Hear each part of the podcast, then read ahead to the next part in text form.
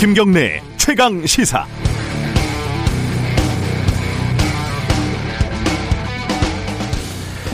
세상 일이라는 게 애초에 생각한 대로 흘러가지가 않죠. 어, 추미애 장관이 검찰 특활비 문제를 꺼낸 것도 문제를 이렇게 확대시킬 의도는 절대 아니었을 겁니다. 사실 추미애 장관이든 윤석열 총장이든 이분들 개인 개인이 특활비를 얼마나 썼는지는 저는 그렇게 큰 관심은 없습니다. 다만 전체 장관들이 어떻게 쓰는지 사실상 수천억 원을 가져가는 국정원은 어떻게 쓰는지 국회에서는 뭐 조금 남아 있다는데 특활비가 이건 또 어떻게 쓰고 있는지 청와대는 또 어떻게 쓰고 있는지 이게 좀 궁금하긴 합니다. 그동안 주옥 같은 말들이 많았잖아요. 그 와이프한테 생활비로 줬다는 홍준표 의원, 애들 유학비로 썼다는 신계륜 전 의원. 이게 또 옛날 일만이 아닌 게 2018년 총리 시절 이낙연 대표도 특활비를 경력금으로 썼다고 국회에서 분명히 말을 했잖아요. 아직도 상당수 특활비는 높으신 분들의 또 하나의 월급, 또 하나의 보너스, 혹은 또 하나의 업무 추진비, 또 하나의 판공비일 가능성이 꽤 높습니다. 잘 된 거 아니겠습니까? 마침 내년 예산 심사를 해야 되지 않겠습니까? 떡본 김에 제사 지내고 운동하시는 김에 달리기 한번 하는 거죠. 특활비 잘 쓰고 있는지 국회 포함해서 전반적으로 한번 따져보자고요. 이게 정도껏 할 필요도 없습니다. 오랜만에 생산적인 국회 기대를 해보겠습니다. 11월 15일 월요일 김경래 최강 시사 시작합니다.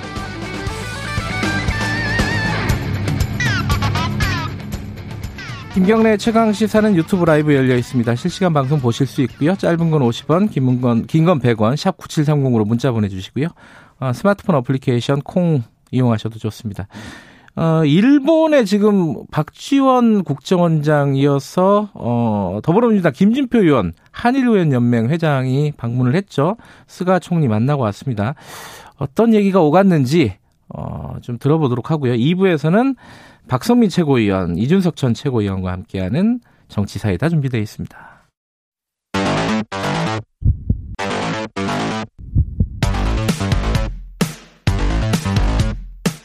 오늘 아침 가장 뜨거운 뉴스 뉴스 unboxing 예, 아, 뉴스 unboxing 민동기 기자 나와있습니다. 안녕하세요. 안녕하십니까. 김민아 시사평론가 나와 계십니다. 안녕하세요. 안녕하세요. 어, 아침에 엄청 추웠는데 이게 방송 시작하면 조금 온도가 체온이 약간 0.5도쯤 올라가는 것 같아요. 그래서 옷을 벗게 벗을 수 있었습니다. 어, 어제 사실 그 생각이 들더라고요. 그 혜민 스님이 방송에 나와서 자기 집을 공개한 것도 이런 논란을 빚으려고 공개한 건 아니겠다 싶더라고요. 아니 그래서 뭐 그 생각도 났고 그 얘기는 오늘 다루지는 않을 겁니다. 네. 저도 한번 스님에 도전해 보는 게 어떨까 이런 생각을 잠깐 했습니다. 아, 네. 그 마음대로 하시고요. 자, 어, 이게 주말 사이에 조금 불안했던 게 이 코로나 확진자가 200명이 넘었어요. 그죠? 네. 이게 뭐 며칠째인가요? 3일째? 그러니까 지금 일단 주말 사이에 1일 신규 확진자가 200명을 넘어섰고요. 네. 이거는 지난 9월 2일 이후에 73일 만입니다. 음, 그래서 좀 심각한 거고 네. 최근 일주일 하루 평균 신규 확진자가 11명을 기록한 이 강원권 같은 경우에는 이미 1.5단계 상향 기준을 넘어선 상태고요. 네. 충남, 천안, 아산 지역도 지난 5일부터 1.5단계를 적용을 했습니다. 그리고 지금 전남대 병원에서는 의사, 간호사, 환자 등이 잇따라 코로나19에 감염이 됐기 때문에 광주시에서 1.5단계 상향 검토를 논의를 하고 있습니다. 전남 순천 광양 여수 같은 경우에는 이미 선제적으로 1.5단계 대열에 합류를 했거든요. 네. 수도권도 지금 상당히 좀 안정권은 아니기 때문에 여러 가지로 전국적으로 좀 불안한 그런 상황입니다. 그러니까 1.5단계를 적용한 지자체들이 일부 있는데 네. 그러면은 수도권은 지금 몇 단계인 거예요? 1.5단계입니까? 1단계입니까? 뭡니까 지금? 1.5단계 예비 경보를 지금 발령한 그런 상황. 그건 뭐예요? 예비 경보? 나 처음 듣네 그거는. 그렇죠. 예비 경보는 또 무엇인가 저도 모릅니다. 그런데 네. 어제 이제 이제 설명한 것은 네. 예비 경보라는 건 결국 1.5 단계로 격상할 수 있다라는 경보를 하는 거고. 아, 그러니까, 그러니까 네. 경고를 한 거군요. 이거는 어, 그렇죠. 어, 떻게 될 건지. 그렇죠. 그리고 1.5 단계로 올릴 수 있다 이렇게. 예. 올릴 수 있는데 상당히 올려야 될 것 같 다라는 것까지 음. 이제 가는 거죠. 그래서 실제로 이제 진지하게 검토를 지금 하고 있다. 라고 얘기를 하고 있고 고민이 있는 거죠 당국이 그죠 그렇죠 음, 네 음. 근데 이걸 갑자기 또 1.5단계로 바로 넘어갈 경우에 이루어질 어떤 충격이라든가 이런 네. 것들에 대한 좀 어, 뭐랄까요 완충지대나 이런 것들이 필요하기 때문에 그런 차원에서 이제 예비경보다 이렇게 얘기를 하고 있는 것 같습니다 예 지금 요번에 확산되는 것 것들은 뭔가 좀 특이한 지점이 좀 있나요? 어떤 것들을 전문가들은 얘기하고 있습니까? 그러니까 소규모 집단 감염으로 확진자가 꾸준히 지금 증가하고 있다는 점이거든요. 예. 근데 지금 일부 전문가들은 이게 대규모 집단 감염보다 더 위험할 수 있다 이렇게 더 경고를. 위험하다. 이게 왜냐하면 음. 어, 일단 코로나19가 생존하기 좋은 겨울이 지금 다가오고 있지 않습니까? 네. 그리고 날씨가 춥다 보니까 아무래도 실내에서 생활할 가능성이 많거든요. 예. 이러다 보니까 아, 가족 간 전파도 꾸준히 지금 증가하고 있기 때문에 더 위험할 수 있기 때문에 선제적으로 좀 조치를 취해야 한다. 일부 전문가들 이런 생각이고요. 어, 다른 또 전문가들 생각은 또 다르더라고요. 음. 지금 어찌됐든 거리두기 단계, 새로운 거리두기 단계가 도입이 됐기 때문에 방역의 관점에서는 선제적 조치가 좋긴 합니다만 지속 가능한 방역을 고려해서 추후 보완하는 게 바람직하다. 의견이 조금 나뉘고 있습니다. 아, 이거 참 당국이 고민이 많겠어요, 이거는. 그죠? 그러니까 지금 상황이 이제 음. 좀 어려운 게 어, 과거에 이제 집단 감염이라는 거는 원인이 이제 어느 한 부분이 분명하지 그렇죠. 않았습니까? 그게 예를 들면 뭐 신천지라든지 또 어느 지역이라든지 이렇게 분명했는데 지금 최근에 이제 집단 집단 감염의 양상을 보면 소규모로 이루어져 있고 일상생활에 밀접한 관계가 있는 곳에서 이루어지거든요. 방금 말씀하셨듯이 네. 가족 모임이라든지 그렇죠. 지인 모임이라든지 또 직장이라든지 이렇게 계속 번져나가고 있어서 이런 경우에다가 최근에 이제 가을이었지 않습니까? 지금은 가을인지 겨울인지 저는 잘 모르겠습니다. 근데 이제 가을이었는데 뭐 단풍놀이도 많이들 가신 것 같고 그 다음에 뭐 헬로윈데이라는 전 또 잘 모르는 예, 우리 외국의 명절을 또 쇠느라 사람들이 너무 신이 나가지고 뭐 이런 영향도 있는 것 같고 또 지금이 사실은 가장 우려가 큰 시점이다 이렇게 봐야 되겠죠. 어, 김호란 교수가 만든 그 확산 모델 있잖아요. 네. 거기에 따르면은 이게 좀 어, 걱정되는 상황이긴 하던데 계산을 해보면 어떻게 나온다는 거예요 이게? 그러니까 지금 확산세가 그대로 갈 경우를 전제로 해가지고요. 예. 한달 뒤에 하루 신규 확진자가 350명 정도에 달할 것이다.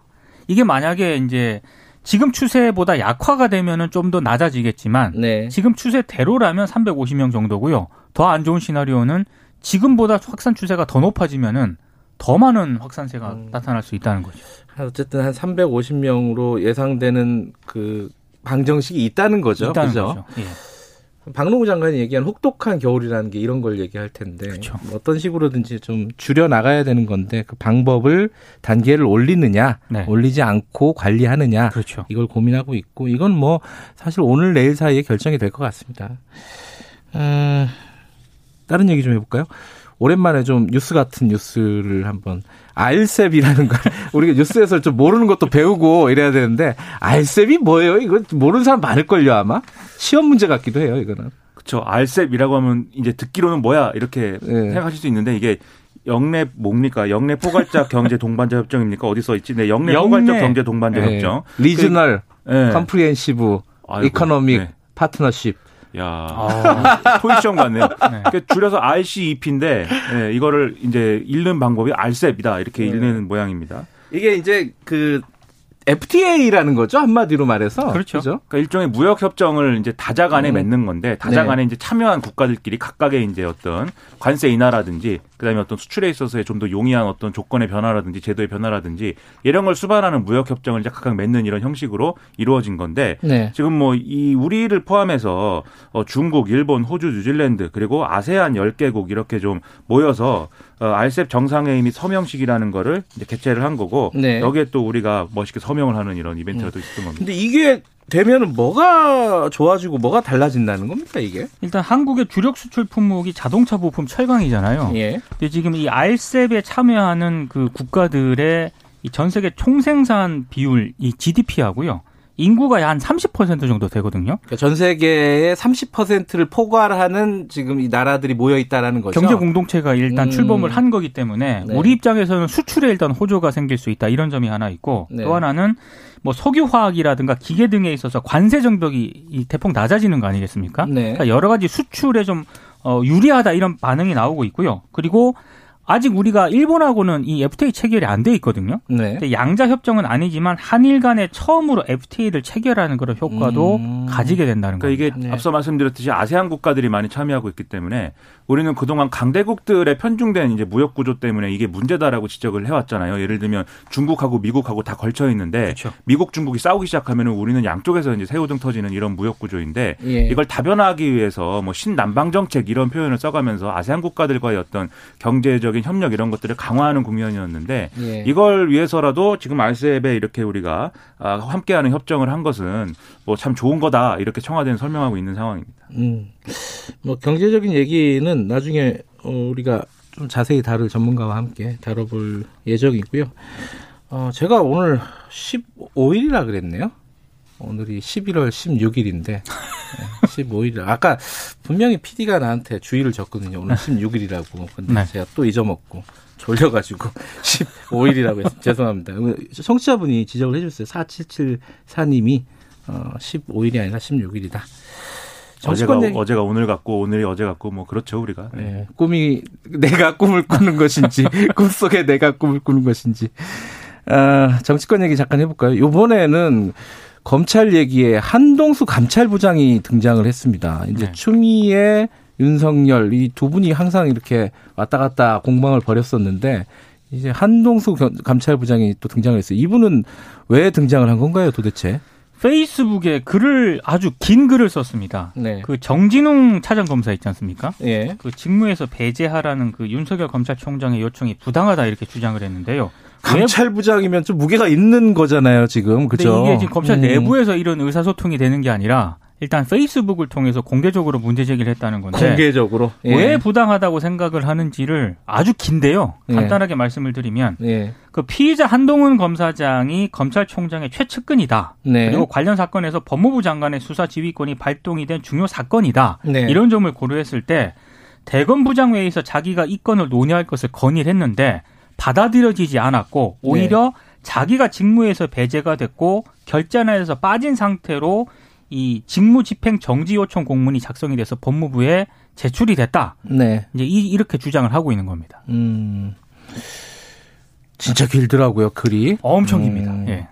근데 추미애 장관도 또 페이스북에다 길게 또 썼어요. 이게 페이스북 쓸 때 좀 짧게 쓰는 어떤 제한을 좀 뒀으면 좋겠어요. 읽기가 너무 힘들어요. 추미애 장관은 뭐라고 또 쓴 겁니까? 이건 이제 그 전에 이제 국회 예산심의 과정에서 추미애 네. 법무장관이 이제 그 야당 의원들의 질의에 답하는 과정에서 당시에 정성호 예결특위원장이 이제 한마디 한 게 화제가 되지 않았습니까? 지난 12일에 추미애 장관을 향해서 정도껏 하세요 이렇게 얘기를 하면서 음. 좀 발언을 제지했던 건데 네. 그러다 보니까 이 정성호 위원장이 아, 지지자들로부터 항의 문자를 다량으로 받았다고 합니다. 네. 그래서 그 다음 날 아, 페이스북에다가 이 정성호 위원장이 원활한 의사 진행을 위해서 딱 한마디 한 것인데 하루 종일 피곤하다 이렇게 썼거든요. 그러니까 추미애 장관이 이제 지난 14일에 페이스북에 친애하는 정성호 동지에게라는 제목의 글을 이제 올린 겁니다. 음. 그래서 이 글의 내용은 한마디 말했는데 온종일 피곤했다니까 민망하고 송구하다라면서 음. 국회 활동을 경험하고 국무위원으로서 자리가 이제 바뀌어 있는 지금 입장으로 볼 때 국회가 시장해야 될 문제도 부정할 수는 없다. 그러니까 국회가 너무 이런 문제 제기, 좀 정쟁만을 위한 질의를 한다. 뭐 이런 취지의 좀 얘기를 한 거죠. 그래서 여기에 대해서 뭐 정성호 위원장이 따로 이제 공식적으로 이제 반응한 건 없는데 언론 취재에 응한 내용을 보면은 뭐 이 글은 나를 향한 공격인 것 같은데 더 이상 공개 입장 표명을 안 하겠다라고 음. 했다고 합니다. 아, 예, 음, 공격이었나요? 다, 자세히 읽어보면 어떻게 보세요? 이게 뭐 뼈가 있는 얘기이긴 한것 같습니다. 왜냐하면 음. 어쨌든 어 이제 지지자들로부터 이렇게 뭐 항의를 받은 것에 대해서는 유감을 표명했지만 네. 그래도 국회가 이게 결국은 정부의 장관과 국회 간의 어떤 질의와 이제 그, 그 과정에서의 갈등 뭐 이런 거 아니겠습니까? 네. 근데 국회가 뭐 잘한 게 있느냐라고 한 거잖아요, 결국 장관이. 네. 그러다 보니까 이제 결국은 뼈가 있는 말이 아니냐라는 반응이 나오는 거죠.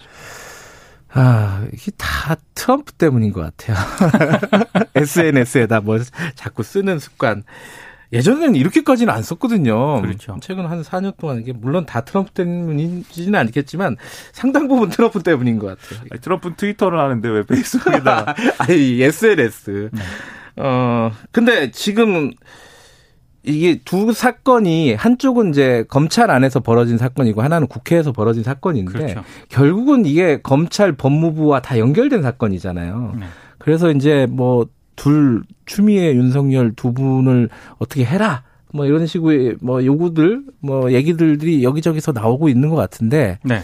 둘 다 어떻게 해라, 뭐 한쪽을 어떻게 해라, 뭐 이렇게 좀 갈려져 있지만은 여기에 대해서 조금 여러 가지 움직임이 있는 기사들이 좀 있어요. 이거 어떤 내용인지 좀 얘기 좀 해주세요. 그, 예를 들면 이제 정세균 총리가 그렇죠. 지난번에 이 예. 갈등이 예. 추미애 장관하고 윤석열 총장이 자꾸 충돌을 하는 거에 대해서 총리로서 뭔가 역할을 뭐 하겠다라고 얘기한 적 있지 않습니까? 맞아요. 그 역할이 뭐냐 이게 상당히 의문이었는데 오늘 중앙일보가 이제 단독 보도를 했습니다. 그러니까 중앙일보의 단독 보도라는 거를 감안하고 이제 들으시면 이게 뭐 정세균 국무총리가 최근 김혜숙 청와대 인사수석을 따로 불러서 현안에 대한 보고를 받은 것으로 확인이 됐는데 네. 결국 이것은 어 뭔가 윤석열 총장의 경질이 나 또는 해임 이런 것들을 할 수 있는 방법을 찾은 거 아니냐. 그래서 어 이것을 공개적으로 어이 정세균 총리가 강하게 요구를 하면 문재인 대통령이 수용하는 모양새를 갖춰서 결국 이제 윤석열 총장을 뭐 이렇게 해임하거나 경질시키는 걸로 어, 어떤 시나리오가 있는 거 아니냐라는 이제 기사를 쓴 거죠. 근데 음. 요건 이제 추측성인 것이고 어쨌든 뭐 이런 방향 윤석열 총장을 뭐 해임 또는 경질을 요구하는 방향으로 가는 건지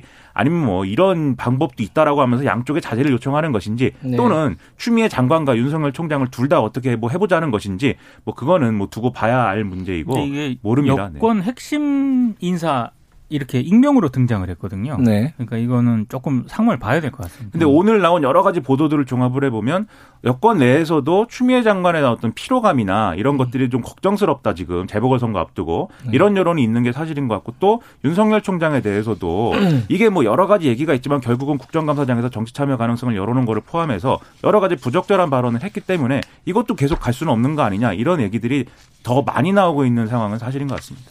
임기가 언제까지죠, 근데? 정해진 임기가? 2년이죠, 2년. 2년이면 올해, 내년, 올해, 내년, 내년 7월까지. 그렇죠. 7월까지 네, 정도. 7월까지니까. 아직 많이 남았네요. 그죠?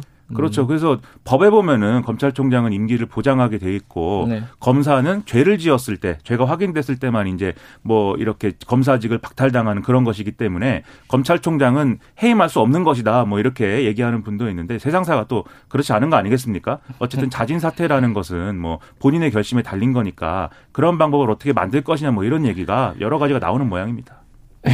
좀 피로감이 있긴 합니다. 예. 내일은 관련 얘기가 없, 없을 수도 있겠다라는 기대를 한번 해보면서 마치도록 하겠습니다. 여기까지 갈게요. 고맙습니다. 고맙습니다. 고맙습니다. 민노기 기자, 김민아 시사평론가였습니다. 지금 시각은 7시 37분입니다.